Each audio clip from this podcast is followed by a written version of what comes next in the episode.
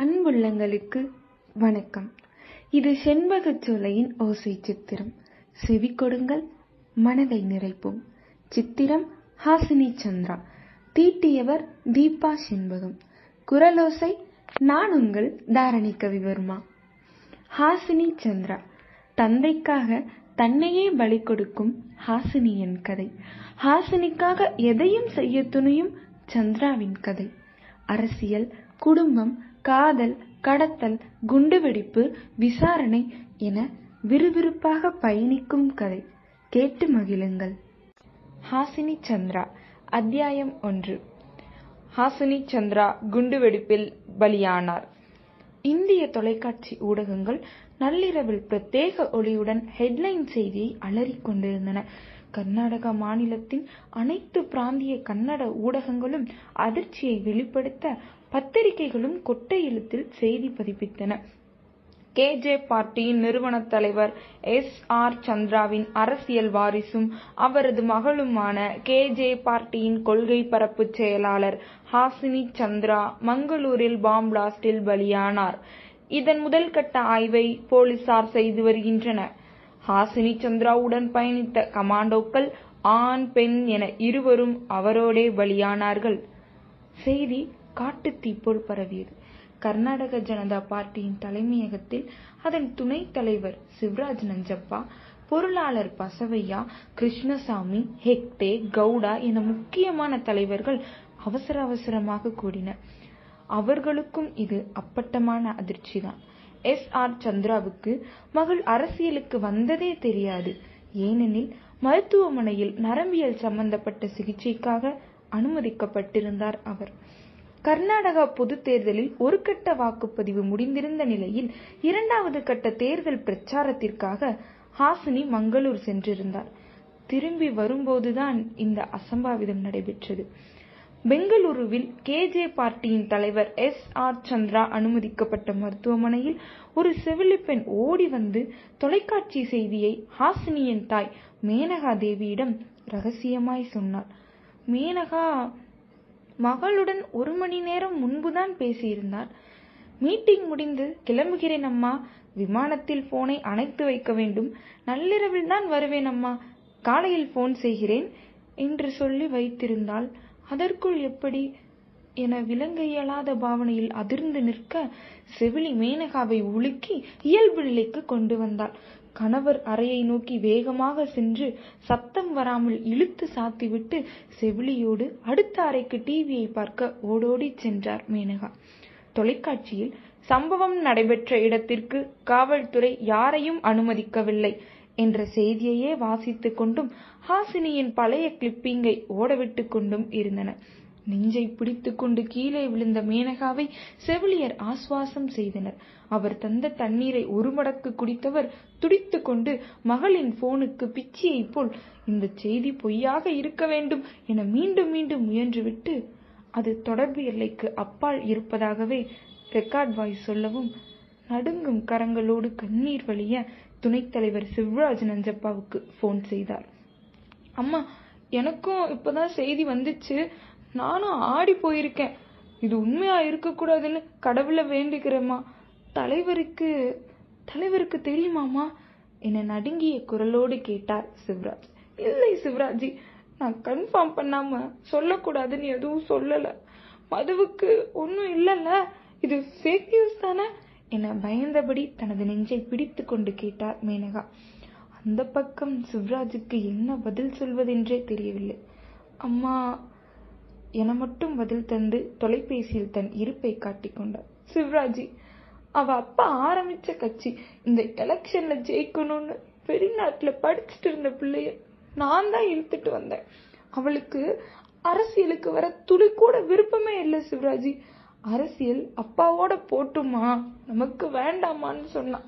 நான் தான் அவர் வளர்த்த கட்சிமா தொண்டர்களை நடுவுல விட்டுட்டு போனா நல்லா இருக்காது. ஜெயிச்சு பொறுப்பானவங்க கையில கொடுத்துட்டு போவோன்னு தேர்தல் வரைக்கும் இருக்கலான்னு சொன்னேன். என் புருஷனை கூட்டிட்டு ட்ரீட்மெண்ட்டுக்கு வெளிநாட்டுக்கு போக தெரியாமலா இருக்கேன்? அவருக்காக அவருக்காகன்னு. அவருக்கே தெரியாம அவர் மகளை அரசியல்ல இறக்கி விட்டேன். இப்ப தொலைச்சிட்டு நிக்கிறேனே. முன்னாடி மீட்டிங் முடிஞ்சுமா? அப்பாவை பத்தி எவ்வளோ பெருமையா பேசுறாங்க? எஸ். ஆர். சந்திரா மகள்னு எனக்கு ரொம்ப பெருமைன்னு சொன்னாலே அந்த அந்த பெருமையே எங்களுக்கு எமனா வந்துருச்சே? மற்றவங்கள மாதிரி எனக்கு என் பொண்ணை காப்பாத்திக்க தெரியலையே. நான் என்ன பண்ணுவேன்? நாளைக்கு என் புருஷன் என் மகளை சின்ன பிள்ளையாட்ட தேடுவாரே. நான் என்ன பதில் சொல்லுவேன்? மதுமா மதுமா இதெல்லாம் பொய்ன்னு சொல்லிட்டு அம்மாட்ட ஓடி வந்துடுறி. அம்மா உன்னை யாருக்குன்னு படாம? பொத்தி வச்சுக்கிறேன் சிவராஜி நீங்க எல்லாரும் பார்த்துக்குவீங்க தானே என் மகளை அனுப்பி வச்சேன். அவ அவ பாதுகாப்பு உங்க பொறுப்புன்னு சொன்னீங்களே சிவராஜி. இப்போ அவ அவ பாம்பு வெடிச்சு. என அதற்குள் மேல் சொல்ல இயலாமல் விசும்பியவர் அடிவயிற்றில் பிரட்டி வந்த கேவலை கூட அடுத்த அறையில் இருக்கும் தன் கணவருக்கு கேட்கக்கூடாதே. என அடக்கி அழுதார். அம்மா அம்மா நாங்களே எதிர்பார்க்கலம்மா. நம்ம கட்சி ஜெயிச்சிடுவோம். சின்னம்மாவை மந்திரியாக்கி பார்க்கணும் என் மருமகள் ஆக்கி பார்க்கணும்னு கூட நினைச்சேம்மா. இப்படி பழி கொடுப்போன்னு தெரியலையேம்மா. இது உண்மையா இருக்காது. நான் நேராக நேரா போய் சிக்கம்மாவை பார்க்கறேன். அவங்க நம்மளோட விளையாடுறாங்களோ என்னவோ.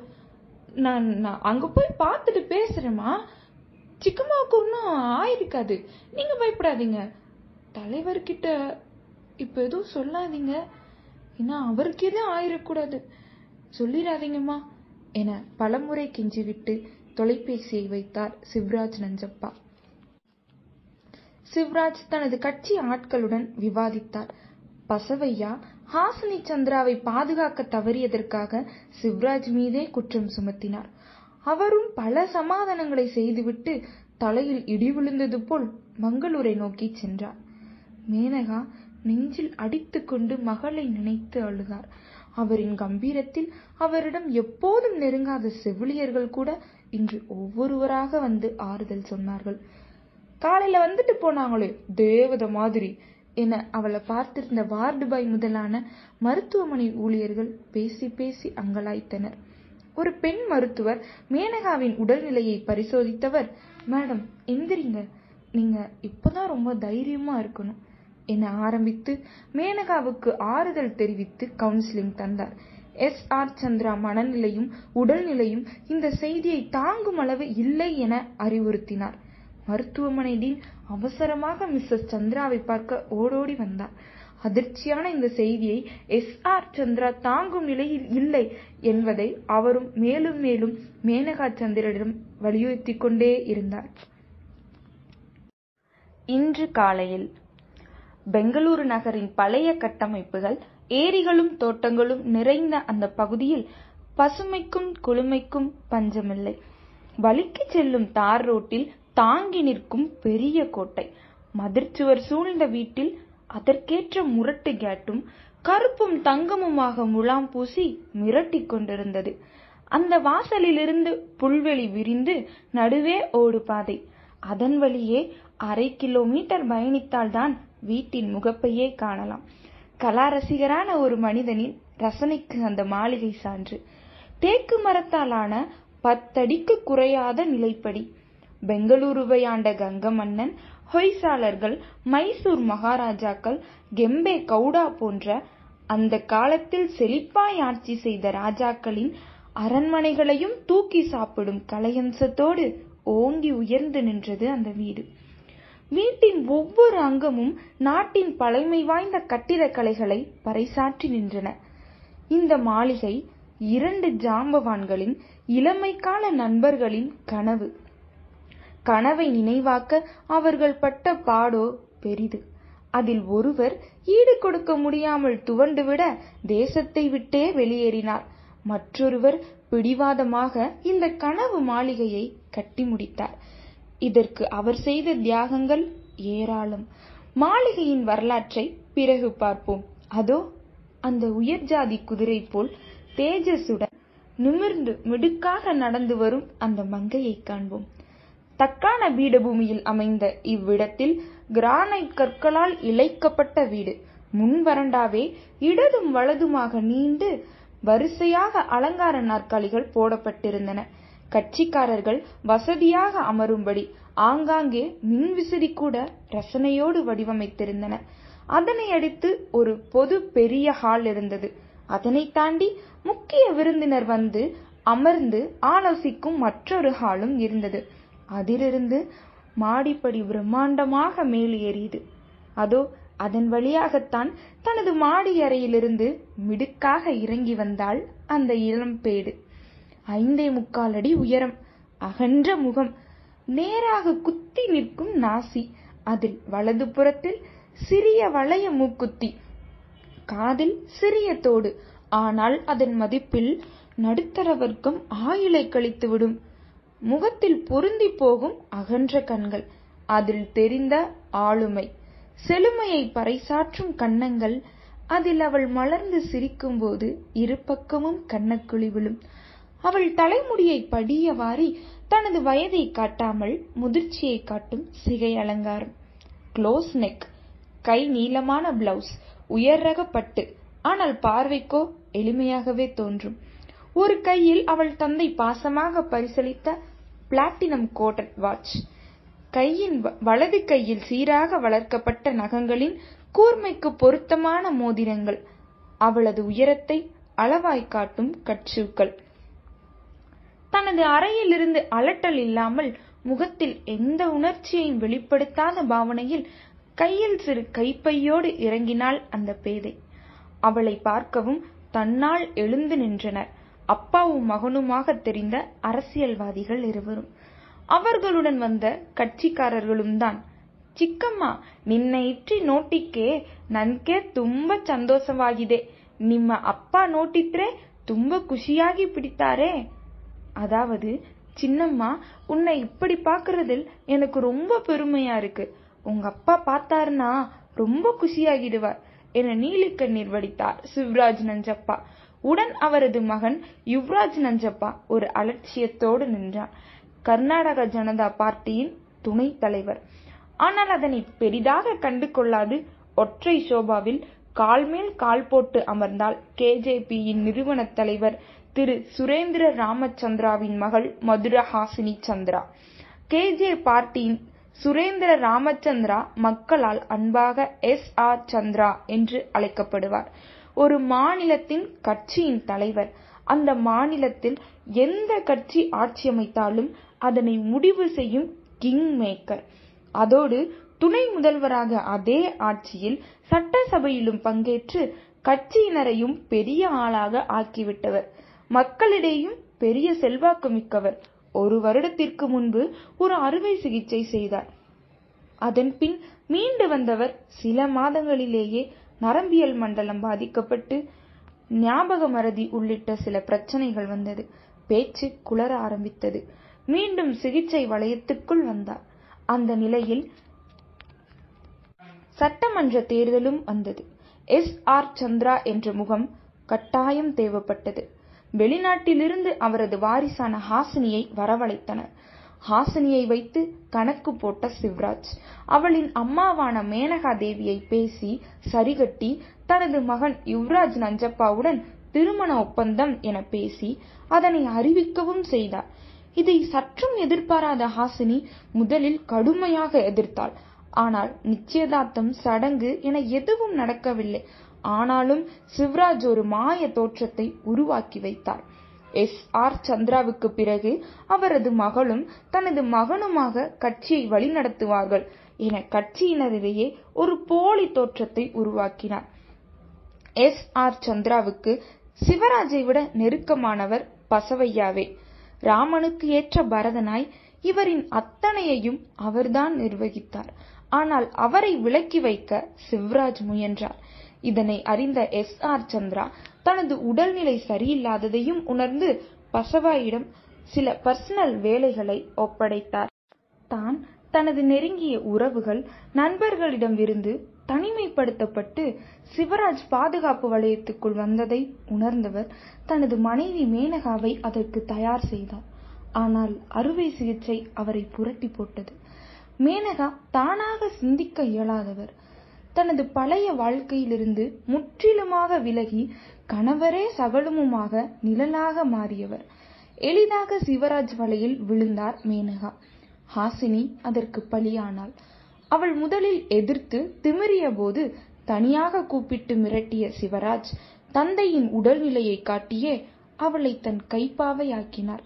இந்த நடை உடை பாவனை அவளுக்கு பயிற்றுவிக்கப்பட்டது.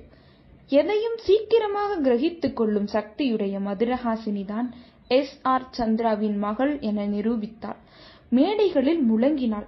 பத்திரிகைகள் இவளை புகழ்ந்தன. கூட்டணி பேரம் சிவராஜுக்கு படிந்தது. தேர்தல் தேதி அறிவிக்கப்பட்டு விட்டது. இதோ எஸ் ஆர் சந்திரா மகள் பிரச்சாரத்திற்காக இன்று மங்களூருக்கு பறக்க இருக்கிறாள். அவளோடு சில கட்சிக்காரர்கள் செல்கின்றன. சிவராஜ் அங்கு பேச வேண்டியதை நினைவுபடுத்ததான் மகனோடு வந்திருக்கிறார். நான் அப்பாவை பார்த்துட்டு ஏர்போர்ட்டுக்கு சரியான டைமுக்கு போயிடுவேன். கண்டென்ட்டை மெசேஜ் பண்ணுங்க. இப்ப எனக்கு கேட்குற மூடு இல்ல. என முகத்தில் அடித்தது போல் பதில் சொன்னாள். ஹாசினி என யுவராஜ் கர்ஜித்தான். அவள் ஒரு பார்வையில் அவனை எரிப்பது போல் பார்த்தவள் உங்க டிராமா வெளியில தான். இங்க வாய்ஸ ஒசத்தாத என்றாள். அவன் மேலும் முறைத்து உன் மனசுல என்ன பெரிய இவனு நடப்பா? என கன்னடத்தில் மிரட்டவும் மேலும் சாய்ந்து தெனாவட்டாக அமர்ந்தவள் பெரிய இவதான் அதுக்கு தான் இந்த முகம். எஸ். ஆர். சந்திராவோட வாரிசு. அதுக்கு தான் எல்லாரும் அடங்கி போறீங்க. நீங்க எலெக்ஷன்ல ஜெயிக்க இந்த முகம் வேணும். ஓவரா பேசாத. எல்லாத்தையும் திருப்பிடுவேன் என்றாள். சிவராஜ் நடுவே புகுந்து மகனை சத்தம் போட்டு ஹாசினியிடம் நயந்து பேசினார். சிக்கம்மா அவன் புத்தி கிட்டவன் நீங்க தான் எஸ் ஆர் சந்திரா வாரிசு. கட்சியையும் மக்களையும் காக்க வந்த சாமுண்டி. கோபப்படாதீங்க என நயந்தவர். மகனை கண்காட்டி விட்டு நீங்க சொன்னது போலவே பேச வேண்டியதை அமுச்சு விட்டுறமா அப்பாவை பார்க்க நானும் வாடேன் வாங்க ரெண்டு பேருமா போவோம் என படிந்தார் இல்லை நான் மட்டும் போய்க்கிறேன். அப்பாவோட கொஞ்ச நேரம் ஸ்பெண்ட் பண்ணணும். இல்லைன்னா என்னால வேற எதையும் கான்சென்ட்ரேட் பண்ண முடியாது. இல்லனா மீட்டிங்கை கேன்சல் பண்ணுங்க. என அவள் கற்றன் ரைட்டாக பேசவும் இல்லம்மா இல்லம்மா நீங்க கிளம்புங்க என பம்மினார் சிவராஜ் நஞ்சப்பா. ஹாசினி சந்திராவின் கார் முன்னே பின்னே எஸ்கார்டுடன் தனது அங்கமாக கூடவே இருக்கும். ஆண் பெண் என இரண்டு கமாண்டாக்களோடு பெங்களூருவின் சிறந்த மருத்துவமனை நோக்கி சென்றது அந்த கார். S R Chandra. என அழைக்கப்படும் சுரேந்திர ராமச்சந்திராவுக்கென விவிஐபி வார்டை ஒதுக்கியிருந்தது மருத்துவமனை நிர்வாகம். அவரின் ஒவ்வொரு நேரம் சாப்பாடு முதல் அவரின் உடல்நிலை பற்றிய சிறிய பெரிய அத்தனை விஷயங்களையும் ஊடகங்கள் பெரிதாக பிரபலப்படுத்தும். எனவே இங்கு பலத்த பாதுகாப்போடு தான் வைத்திருந்தார்கள். ஹாசினி சந்திரா எவ்வளவு மிடுக்காக வாகனத்திலிருந்து இறங்கி சென்றாலோ அவ்வளவுக்கு தந்தையை நோக்கி ஒவ்வொரு அடியிலும் அவரது நினைவில் உணர்வில் பாசத்தில் நெகிழ்ந்து கொண்டிருந்தாள். தாய்மடி தேடும் கன்றாக தந்தை மடி தேடி ஓடினாள். எஸ். ஆர். சந்திரா என மக்கள் வியக்கும் மாபெரும் சகாப்தம்.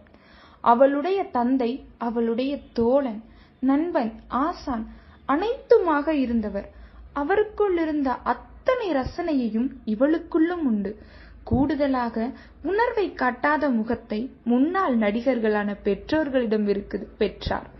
விஐபி அறைக்குள் அங்கிருந்த மேசை அருகே சேரில் அமர்ந்து ஏதோ எழுத முயன்று கொண்டிருந்த தந்தையிடம் சென்றாள் ஹாசினி. ஹாசினிக்கு ஆண் உருவம் இருந்தால் எவ்வாறு இருக்குமோ அதே போல உதடு மூக்கு இரண்டும் சற்றே தடித்தவராக ஆங்காங்கே கருப்பு கலந்திருந்த வெள்ளை முடியோடு இருந்தார் எஸ் ஆர் சந்திரா. அப்பா என அழைத்து கொண்டு அவரருகே செல்லவும் வா என திரும்பி தலையை ஆட்டி அருகே அழைத்தவர். மகளின் வரவில் சோர்ந்திருந்த முகத்திலும் அவரது ட்ரேட்மார்க் புன்னகையை சிந்தினார். இந்த புன்னகையால் எவ்வளவு பேரை ஆண்டிருப்பார்? அவ்வளவு தேஜஸ். சிறுமியாய் ஓடி வந்து அப்பாவின் பின்னோடு அவர் கழுத்தை கட்டி கொண்டாள் ஹாசினி. புட்டி இது ஏன் மேக்கப் இது? ஏன் தொட்டோடிக்கி தர இதியா? அதாவது பாப்பா இது என்னடா வேஷம்? பெரிய மனுஷியாட்டம் இருக்க? என்றார் அவள் அரசியலில் தீவிரமாக இருப்பது அவருக்கு தெரியாததே. சிவராஜ் ஒருமுறை சிக்கம்மா அரசியலுக்கு வரட்டும் கட்சி பலமாகும் என கேட்டபோது மறுத்துவிட்டார். அதனால் அவருக்கு தெரியாமலே இந்த வேலையெல்லாம் நடந்தது. அவரது அறையில் தொலைக்காட்சி பெட்டி கூட இல்லை. பொழுதுபோக்குக்காக மட்டுமே நல்ல இசையை கேரவனில் கேட்பார். அதில் அவரது பாடல்களும் வரும். சிரித்துக் கொள்வார். அதிலும் மேனகாவோடு வரும் பாடல்களை ஓடவிட்டு நடிக்கும்போது ஏற்படாத காதலை இப்போது காட்டி மகிழ்வார். ஹாசினி பேசி சமாளித்தாள்.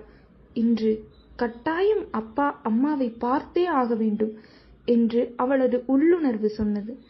ஏதோ ஆபத்து நெருங்குவது போல சிறைப்பட்டிருப்பது போல கனவும் உணர்வும் மாறி மாறி வந்தது. அவள் அதனையுமே இந்த ஓயாத அரசியல் கூட்டங்கள் தனக்கு பிடிக்காததை செய்வதால் ஏற்படும் அயர்வுதான் என தனக்குத்தானே சொல்லிக் கொண்டாள். அவள் the king maker S R சந்திராவின் மகள். எவ்வளவு போராட்டங்களை அவர் தனது வாழ்வில் சந்தித்திருப்பார். ஆனாலும் மகளை கண்டவுடன் அவளுக்கு இணையாகவே மலர்ந்து பேசுகிறார். இன்று தந்தையின் நிலையில் தான் தான் இருப்பதாகவும் அவரைப் போலவே தான் நடந்து கொள்ள வேண்டும் எனவும் உறுதியோடு வந்தாள். சும்மாதாம்பா ஒவ்வொரு கெட்டப்பா ட்ரை பண்றேன் பொழுது போகணுமே என்றாள் ஹாசினி. பொழுது போகலையா? அப்போ கல்யாணம் பண்ணிடுவோமா புட்டிமா என சிரித்தபடி மகளை கையை பிடித்து எழுந்து அழைத்து வந்து சோபாவில் அமர்ந்தார். அப்பா புட்டிமான்னு சொல்றீங்க. சின்ன குழந்தைக்கு யாராவது கல்யாணம் பண்ணுவாங்களா அப்பா? என சினிங்கியபடி கேள்வி எழுப்பினார். என சிரித்தார் அவர். நீ அஜ்ஜி ஆனாலும் அதாவது பாட்டி எனக்கு புட்டிமா தான். ஆனா கல்யாண வயசு ஆகுதுல்ல. கல்யாணம் பண்ணிக்கோ.